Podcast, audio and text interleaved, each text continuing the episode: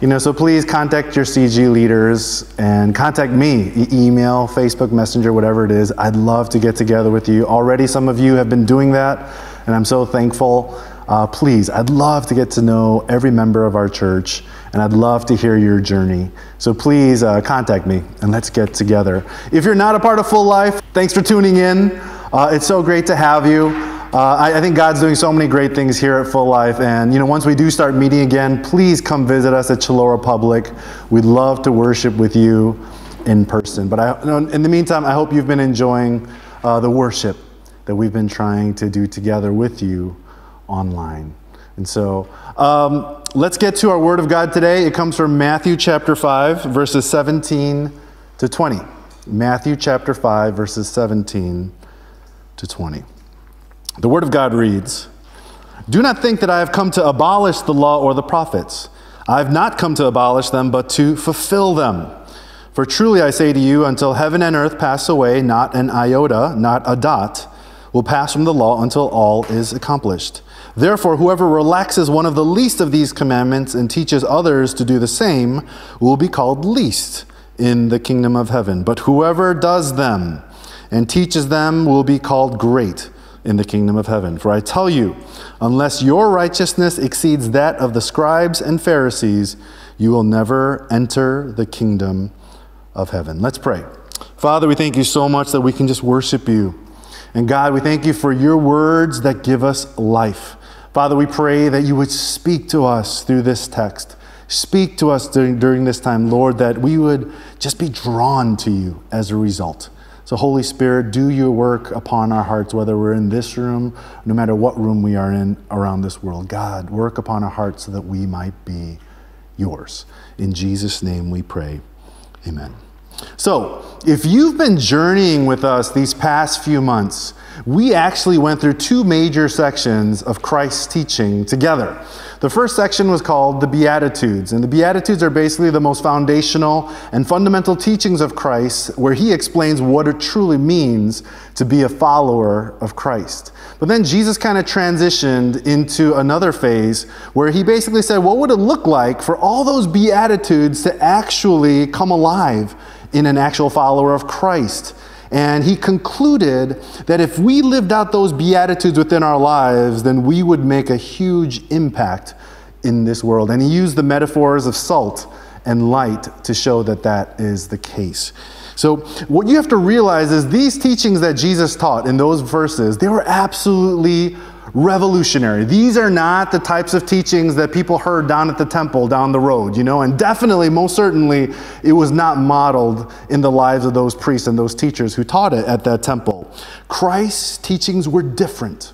And the reason why they were different is because Christ's teachings actually revealed God to people, maybe even for the first time in their lives. And more importantly, especially in light of today's message, Jesus didn't talk about religious rules, which is what these people probably heard their whole lives. But not only were the teachings revolutionary, but the way Jesus taught was revolutionary. It was totally different. The priests at the temple, they constantly taught that unless you were as good as they were, unless you could live up to their standards, you weren't good enough for God.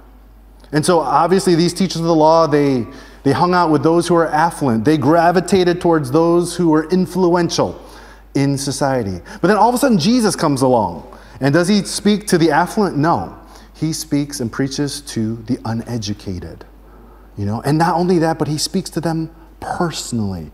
No rabbi or teacher ever spoke to these guys personally about God. But the difference is, Jesus valued them. And he valued them so much that he said that God believed in them. And if they simply would follow him, that they were going to transform the world forever. And that's certainly something that these guys have never heard before in their lives. And so the things that Jesus taught and the way that Jesus taught them completely blew them away. So, can you imagine being in the audience listening to Jesus Christ preaching? Revolutionary, I think, is the only word that you can really use. I mean, it was that different. I mean, it was absolutely holy, yet personal. You know, it was absolutely confronting, yet inspiring at the exact same time. And it was so different.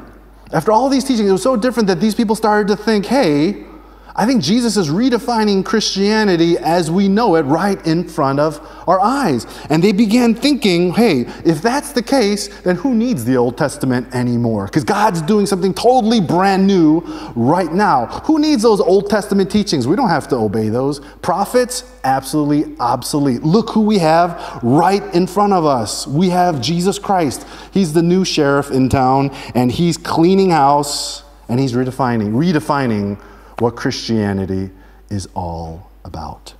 And so, Jesus Christ, sensing this momentum, sensing this movement, decides to take time out of the preaching to correct their thinking about, you know, to correct their thinking by preaching this particular passage, right? This particular truth. This is absolutely essential and foundational truth about him and his relationship to the Old Testament. This passage actually is so foundational that most theologians today truly believe that it's one of those cornerstone passages that define who Christ really is. So, today's message, I'm going to give you a little warning. Today's message is a little bit heavy. It's heavy on the content.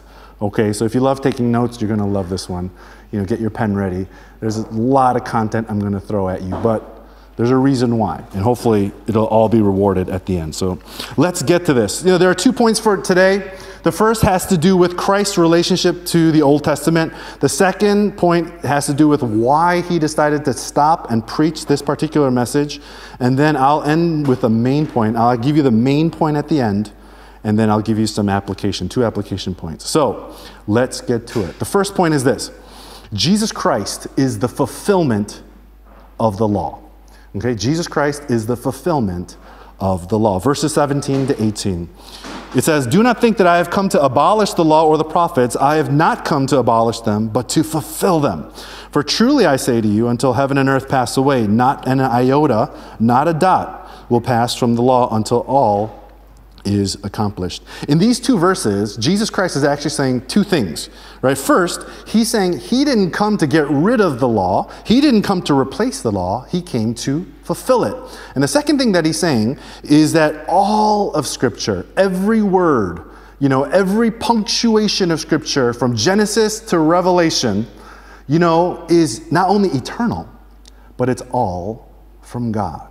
Now, the thing is, if you were someone in the audience and you heard Jesus say this, you would have no problem with that second part. Of course, every word, of, every word that comes from Scripture is eternal and from God. But it's that first part that you're going to have trouble with, right? How is it that Jesus Christ is the fulfillment of the law and the prophets. And how does all that revolutionary teaching fit into Jesus Christ and the Old Testament? And those are the questions that I'm going to try to answer for us today. But before we get to that, there's something you need to understand about this phrase, the law and the prophets. That, that phrase, the law and the prophets, was a commonly used phrase which sums up all of the Old Testament. And that's, that's actually crystal, that's made crystal clearly when Jesus tells his people what the greatest commandment in the Bible is in Matthew chapter 22. He says, Love the Lord your God with all your heart, soul, and mind. And then he concludes in verse 40 by saying this He says, All the law and the prophets hang commandments. What is he saying here? He's saying all of the Old Testament, all of Scripture hang on these two commandments. So when Jesus said verses 17 and 18 in our passage today, he was saying that he didn't come to get rid of or replace the Old Testament, he came to fulfill it. But the question is, how? How did Jesus Christ come to fulfill the law? He did in four ways, okay? And I'm going to share those with you. First, he fulfilled the law by keeping the law perfectly. He kept the law perfectly. You know, there are so many verses in Scripture that support this. There was a huge list, so I decided just to choose one out of the huge list of verses that support this. And the one that I chose was the one that Jesus actually spoke about when he was getting baptized by John the Baptist. In Matthew 3, verse 15, he says this He says, Let it be so now. It is proper for us to do this to fulfill all righteousness. And what he was saying was this he was telling John that he had to become a man in every aspect, even getting baptized, so that he could fulfill all of the Old Testament's demands. You know, and not only did he fulfill them, but he fulfilled them perfectly. What does that mean? It means when that if Jesus Christ fulfilled every single law of the Old Testament perfectly, then he is absolutely sinless. So Jesus Christ kept the law perfectly. Secondly, he fulfilled the law by fulfilling every messianic prediction of the Old Testament. There are so many prophecies, direct prophecies of Christ. There are so many indirect prophecies of who this Messiah was going to be. And if you just even studied them, you know, it talks about like where he was going to be born, what he looks like, what his life was going to be like, the method of his death, and how he was going to be resurrected. It talked about why he was sent. There is new, there are numerous upon numerous verses that predict what the Messiah is going to be like. And there are way too many to list. And so, as an example, I decided to choose Isaiah 53, which is like the pinnacle prophecy that talks about the Messiah, Jesus Christ. And I was actually going to read the whole thing to you, but I realized it's just way too long and you probably get bored and fall asleep. So I decided just to choose two verses Isaiah 53, verses 5 and 6. It reads, But he was pierced for our transgressions, he was crushed for our iniquities. The punishment that brought us peace was upon him and by his stripes we are healed. We all, like sheep, have gone astray. Each one has turned to his own way, and the Lord has laid upon him the iniquity of us all. I mean, these verses, they were written generations before Christ. Jesus fulfilled every single word of it. Not just these two verses, but he fulfilled every other messianic prophecy in exactly the same way. Why? Only the true Messiah could do that. And Jesus was it. He was the fulfillment of the Old Testament. Thirdly, he also fulfilled the Old Testament by dying on the cross. You know, if you didn't know it, the law was given to man so that the Israelites, or the law was given to the Israelites so that they could realize two fundamental things about themselves. Number one, their sinfulness, and therefore, number two, their need for forgiveness, right? The law was never given to us so that we could obey it perfectly. When God gave the law to man, he knew that we could not obey the law perfectly.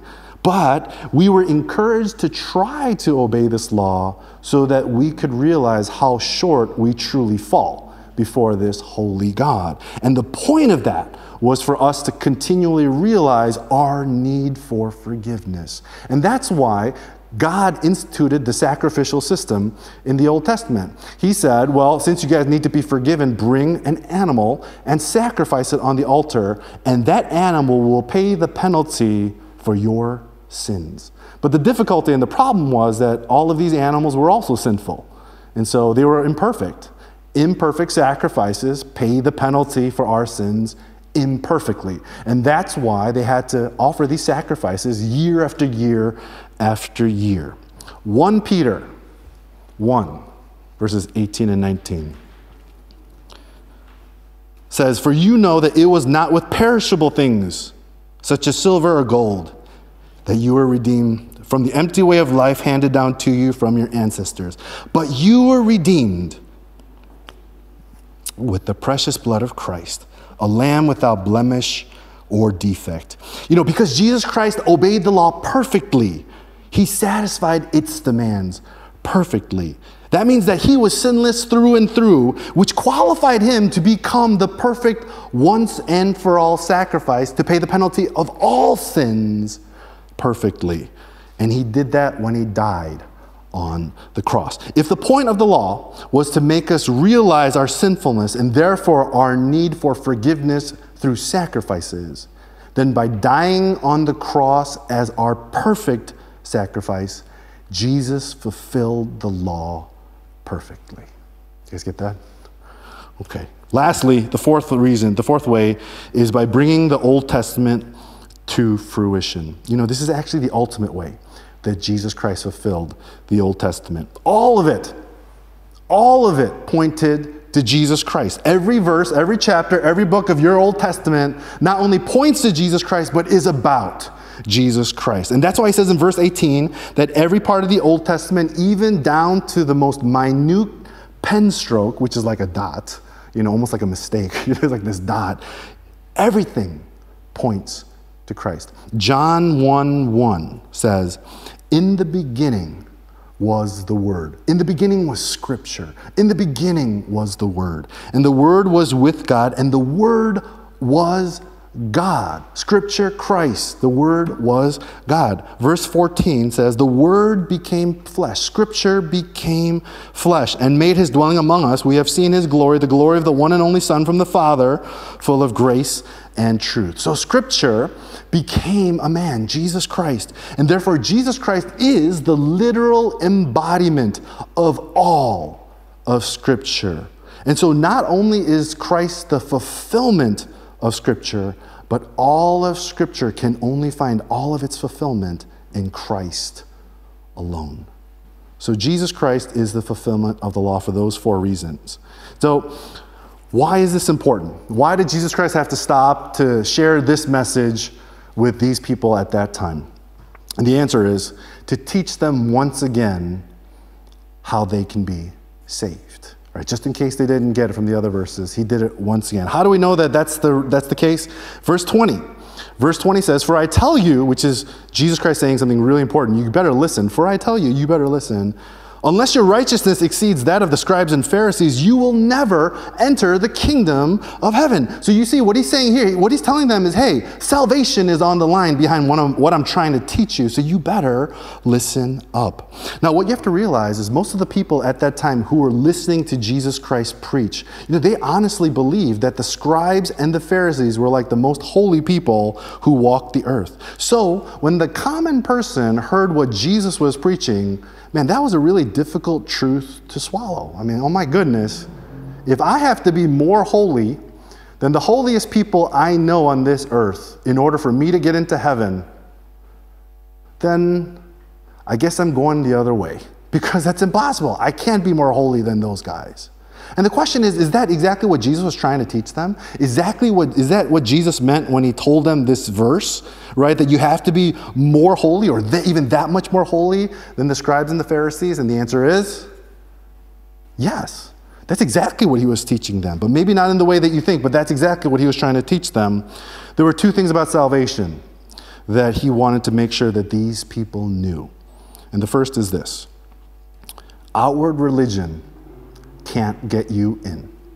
Outward religion cannot get you into heaven. You see, these scribes and these Pharisees, they were all about the external. You know, they replaced a genuine relationship that they could have had with God, they replaced that with these religious acts, when these religious rules. You know, instead, instead of obeying the law, which would have like convicted them of sin and driven them to repentance and have this awesome relationship with God, they reduced the law down to manageable, pious sounding rules. And they thought that if they obeyed the rules that they created, that that pleased God and that was good enough to get them in. Now, before we judge them too quickly, we, even in 2020, we do a lot of similar things. We really do. For example, if someone asks you, Did you do your quiet time today? You know, what criteria do you evaluate to say yes or no?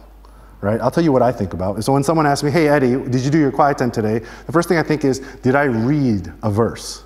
And the second thing I think about is, Did I pray at all? You know? And if, if those two boxes get ticked, I tell people, Yep, yeah, I had my quiet time today.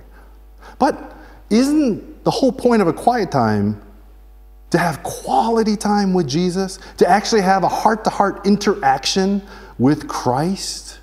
But did I even mention Jesus in my answer? No, I didn't. Because to me, it's not about meeting Jesus, it's about accomplishing those tasks that I can tick off. Do you see? I reduced a quiet time down to uh, tasks that I can accomplish rather than a true heart to heart with Jesus Christ. You know, you know, you understand what I'm saying? We do that all the time. We do that with things like Sunday service. You know, sometimes we think, oh, as long as I tune into this live stream, I did my Sunday service. But no, it's about offering ourselves and worshiping the Lord of the universe. Did you do that? You know? You know, we do that with things like loving our neighbor. I mean, we say, yeah, we I love my neighbor, but really a lot of times our love for our neighbor is really just charity. You know? We do that a lot of times with our love for God. You know, we do that all the time. And the thing is, we reduce all those things down to man made things that we can kind of tick. And as long as we do those things, we feel good about ourselves. We actually believe and convince ourselves that God's pleased. And some of us actually believe that by doing those things, we actually get into heaven. many times in our lives, we exchange what could be so eternal for the external. You know? But just like the Pharisees, external Christianity, you know, all these manageable acts, you know, they, they're just useless. Right? They don't get us anywhere. They don't bring us closer to God. They don't grow our faith, and they certainly don't convict us of sin, do they? They don't even forgive our sins, which is probably even better. Right? Outward performances, which is what they really are. Let's just you know call an apple an apple. These outward performances have no, they have no spiritual power. They have no spiritual efficacy to change our lives or to get us into heaven, right? So that's why Jesus Christ in verse 20 is screaming to us, Will you please just stop? Stop the show. Stop cheating yourself out of this relationship that you could have with Him. Stop lying to yourself by trusting in the externals. Because salvation, the true worship of Christ and salvation is on the line. Stop reducing the laws and start revering Christ. Start relishing Christ. Stop playing Christianity and start partaking in Christ. Stop being a fake and start practicing faith, real faith. Because all that outward religious stuff, it doesn't get you in and it doesn't get you anywhere. What does get you in is the second point that Jesus Christ is making. What gets you into heaven is faith in his righteousness. You see, when the casual listener was listening to what Jesus Christ was saying in verse 20, right? That unless your righteousness exceeded that of the scribes and Pharisees, that would have gotten them very depressed because they knew that these guys were the holiest guys on earth and they knew that they could never be better. So some people in that audience, they were depressed from that teaching. But for the astute listener in that audience, I mean, they just heard Jesus Christ talk about what? Light right? And true light, true followers of in attractive and beautiful deeds. They never saw attractive and beautiful deeds in the lives of the scribes and the Pharisees. So when Jesus Christ said that there's a righteousness which is greater than the scribes and the Pharisees, it created a hunger in them to want that righteousness. Instead of being depressed, they were hopeful. They wanted that righteousness which is attractive, which is more beautiful, and which is greater than the scribes uh, and the Pharisees. And in this passage, Jesus Christ is telling them that He fulfilled the law and became that righteousness in order to satisfy that hunger in all of us eternally, which is the whole point of this passage. He, he is the righteousness which is more attractive, more beautiful, and greater. And if you trust in him, verse 20 says, then his righteousness can be yours, therefore making your righteousness greater than the scribes and the Pharisees, which now gets you into heaven. You guys get that? That's what this whole passage is about. This is what Jesus Christ is trying to tell them. Jesus Christ fulfilled the law so that he could become that righteousness for us. So, what does that mean, though, for us today? You know, how are we supposed to respond to this particular teaching today? And then there's two ways that I think we should respond. And the first is this if you want to be saved, stop trusting in anything outward and stop trusting in anything religious. Put your faith in Jesus Christ alone. Okay? You know, many people in the world today believe that all religions and all types of faith, somehow, some way, all lead and converge into heaven. But it's just not true. And Jesus Christ proves it in our passage today. He even says, you know, those scribes and those Pharisees down at the temple, down at the road, these guys who are supposed to represent God to you, they're not getting in. And the reason why they're not getting in is because the entrance into heaven is extremely exclusive. The only way that we get into heaven is by being perfectly sinless. Okay? Our passage today, perfectly sinless, the way that they're saying perfectly sinless is a perfect righteousness or a greater righteousness. Those are the same things. And we said that Jesus Christ is the only perfect righteousness that ever existed. No other religion and no other religious figure in all of history can ever lay claim to that, at least not truthfully right? And Jesus Christ became that perfect righteousness so that he could offer it to us. When Jesus Christ died upon the cross, he not only paid the penalty for our sin perfectly, but he offered his perfect righteousness to us in exchange for our sinfulness.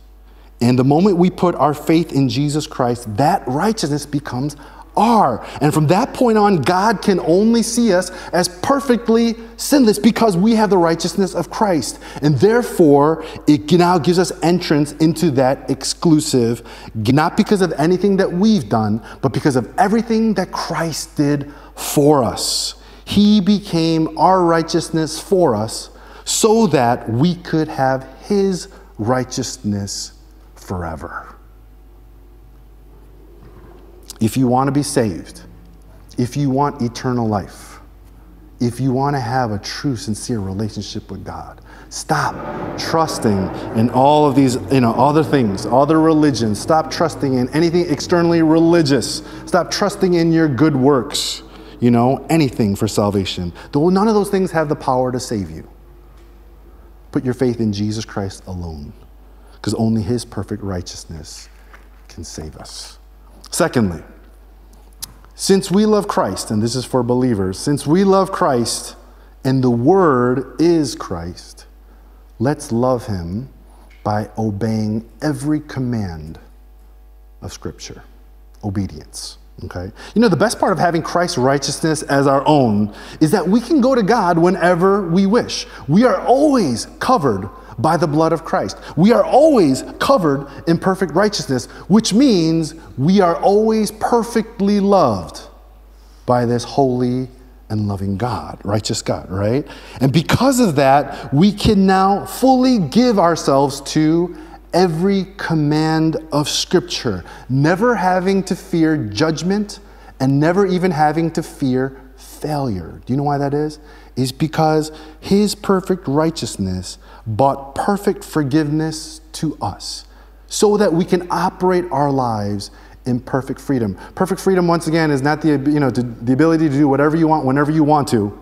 Perfect freedom is knowing that you are perfectly loved by a holy and righteous God, and Christ accomplished that for us. And hopefully that frees us and compels us to want to live every single day of our lives in obedience to all that Christ is, who is Scripture. Verse 19.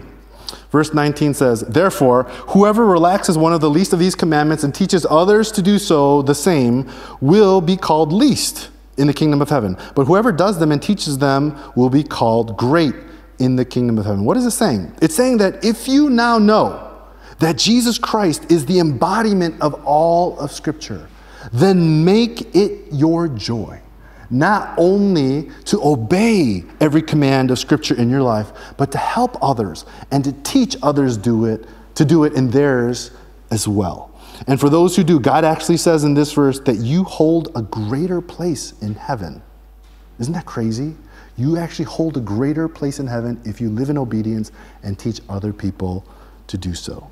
Jesus says in John 14, verse 15, he says very simply, if you really love me, keep my commandments. What's, what's all this saying? What's the whole point?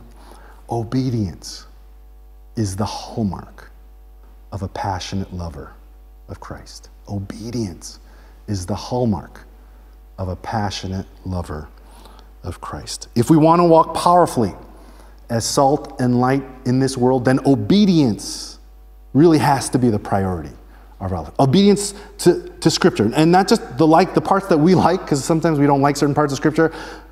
Obedience to all of it, because all of it is Christ. All of it points to Christ. And the more we obey, the more attractive and beautiful we will become. Because the more we obey, the more Christ will actually be our lives. So let's love Christ by obeying his commands. Let's live out a faith that passionately reveals how attractive and beautiful and greater Christ's righteousness really is. Christ fulfilled the law perfectly so that we could do just that. Let's pray.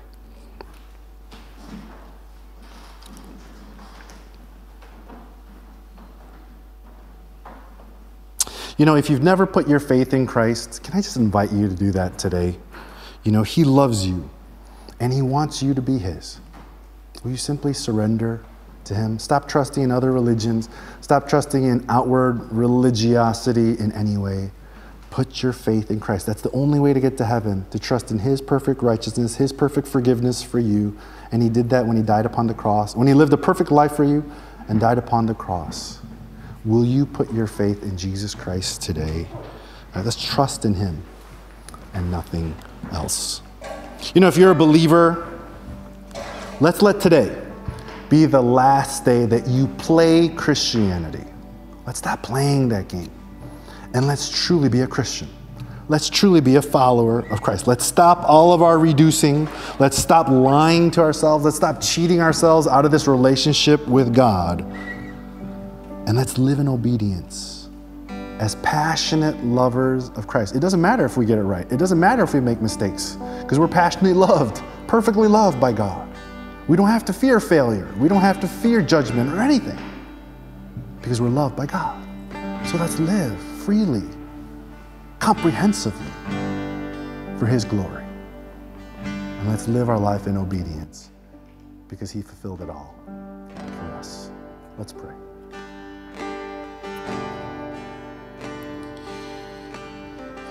We thank you, God. We thank you for sending your Son, Jesus. Father, we thank you that He is the complete fulfillment of everything. That He lived His life, He did everything that He could to live faithfully, sinlessly, to become our perfect righteousness. God, we praise you, we glorify you for that. Lord, we pray that that truth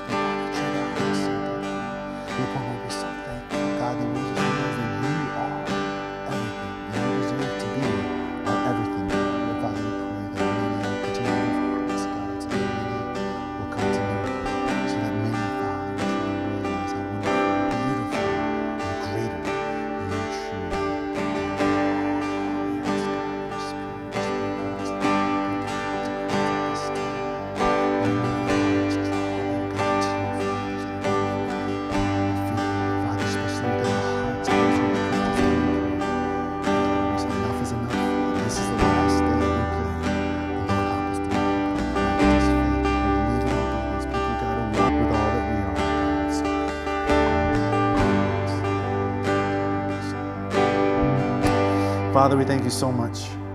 Christ to live a perfect life so that he could become our perfect righteousness. Father, so that he could pay the penalty for our sins perfectly, but so that he could give us his perfect sinlessness, so that we could be perfectly loved by you, perfectly adored by you. And God, so that we can live every single day of our lives here on earth perfectly loved, perfectly secure in who we are in Christ so that we can live obediently for your glory. Lord, we pray, God, help us never to trust in outward things, help us to never trust in outwardly religious, man made rules, but Lord, help us just to trust in you alone, God. You are the only one that has the power to change lives. You're the only one that can use us, Father, to change this world. So, Lord, help us to trust in you and in who you are and what you've done, God, so that we might truly be salt and light in this world. Father, so that we can truly be sons and daughters who are truly sold out through the only one who is the King of Kings and the Lord of Lords. Lord, we want you to be greater. Lord, for those who put their faith in Jesus Christ, God, guard their hearts. Father, we know that the evil one might, might attack, will attack. Father, we pray that you will guard them, you'll protect them. Father, we pray that you'll grow them. Help them to find a church, God, where they can grow in and be discipled in. Lord, may they truly be believers who change the world for your glory. And Father, for those who are Christians like me, Lord, we pray that you'll help us to stop playing. You'll you know, stop faking this faith. But Lord, help us to truly live out a sincere faith, one that honors you, one that just loves you, one that relishes you, and one God that just makes you greater in our hearts so that you could become greater through us. Father, we want to be yours. So help us to do that as your people. We thank you, God, so much for all this. In Jesus' name we pray. Amen.